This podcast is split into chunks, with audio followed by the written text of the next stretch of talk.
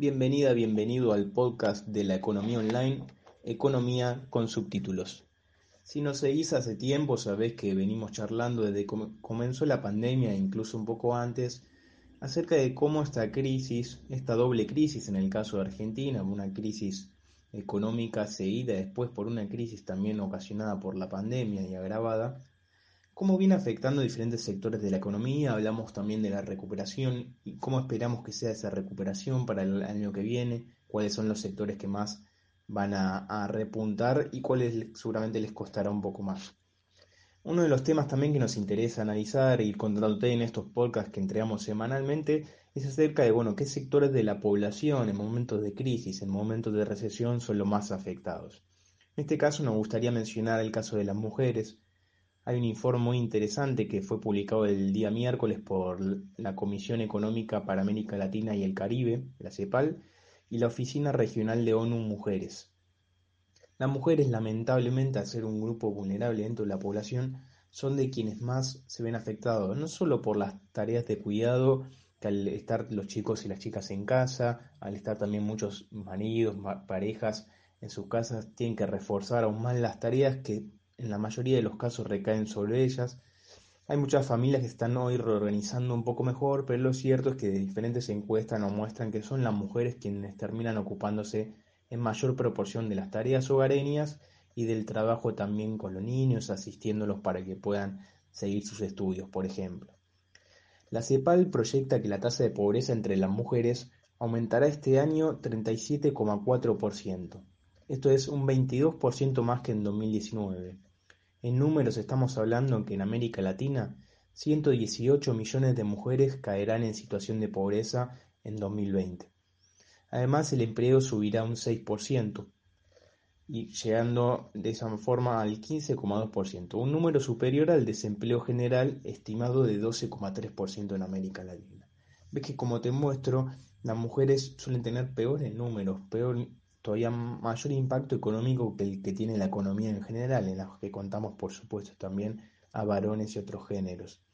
El documento además habla de las tareas de cuidado, vos sabés que el, año que viene, por ejemplo, el INDEC va a realizar una encuesta acerca de este tema para tratar de, de por lo menos medir, tener números oficiales de quiénes se encargan las tareas de cuidado, de qué manera y qué políticas públicas se pueden desarrollar también para que ese trabajo sea reconocido formalmente y que las mujeres puedan también lograr achicar la brecha que existe con los hombres y acceder a que sus derechos sean reconocidos.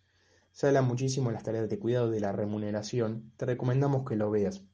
Pero antes de terminar queremos comentar un poco de Argentina, algunos datos como para que vos te puedas dar cuenta también cuál es la situación aquí en Argentina.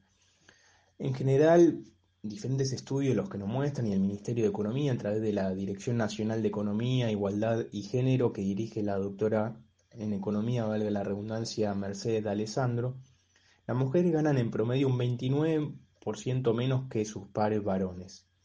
Esta brecha se amplía incluso más para las asalariadas, asalariadas informales, perdón, es decir, aquellas que no trabajan en blanco.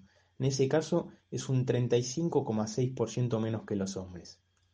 La mitad de quienes no consiguen empleo son jóvenes de hasta 29 años, y entre estas personas son las mujeres quienes se enfrentan las tasas más altas de desocupación de toda la economía, con un 23%.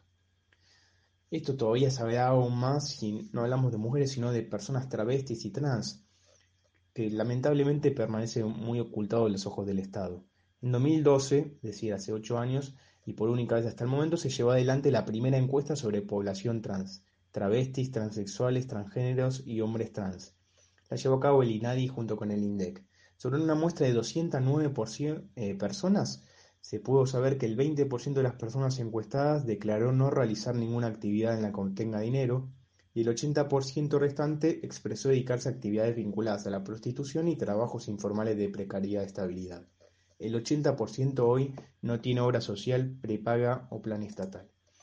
¿Qué es lo que se planea el Estado, de qué manera achicar la brecha. Bueno, hay muchos trabajos, ahora vas a ver que en, el 15 de septiembre cuando se presente el presupuesto hay todo, no solo por el Ministerio de Mujeres y Género que dirige Elizabeth Gómez Alcorta, por las diferentes direcciones y secretarías que se abrieron en el Ministerio de Economía, en el Banco Central y en otros organismos del Estado con un enfoque mucho más orientados justamente a achicar esta brecha, el presupuesto del 2021 nos va a marcar una pauta de hacia dónde quiere ir el Estado.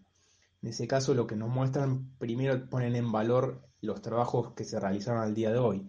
El 55,7% de los beneficiarios del ingreso familiar de emergencia son mujeres, quienes además están sobre representadas en el sector de menor ingreso de la población. De ese sector, 7 de cada 10 personas son mujeres. 272.000 trabajadoras de casas particulares recibieron el IFE. El 68% de estas políticas de transferencia, del IFE, de los bonos AUH, de los bonos para jubilaciones mínimas y de refuerzo de la tarjeta alimentar, se dirigieron al 50% de la población de menores ingresos.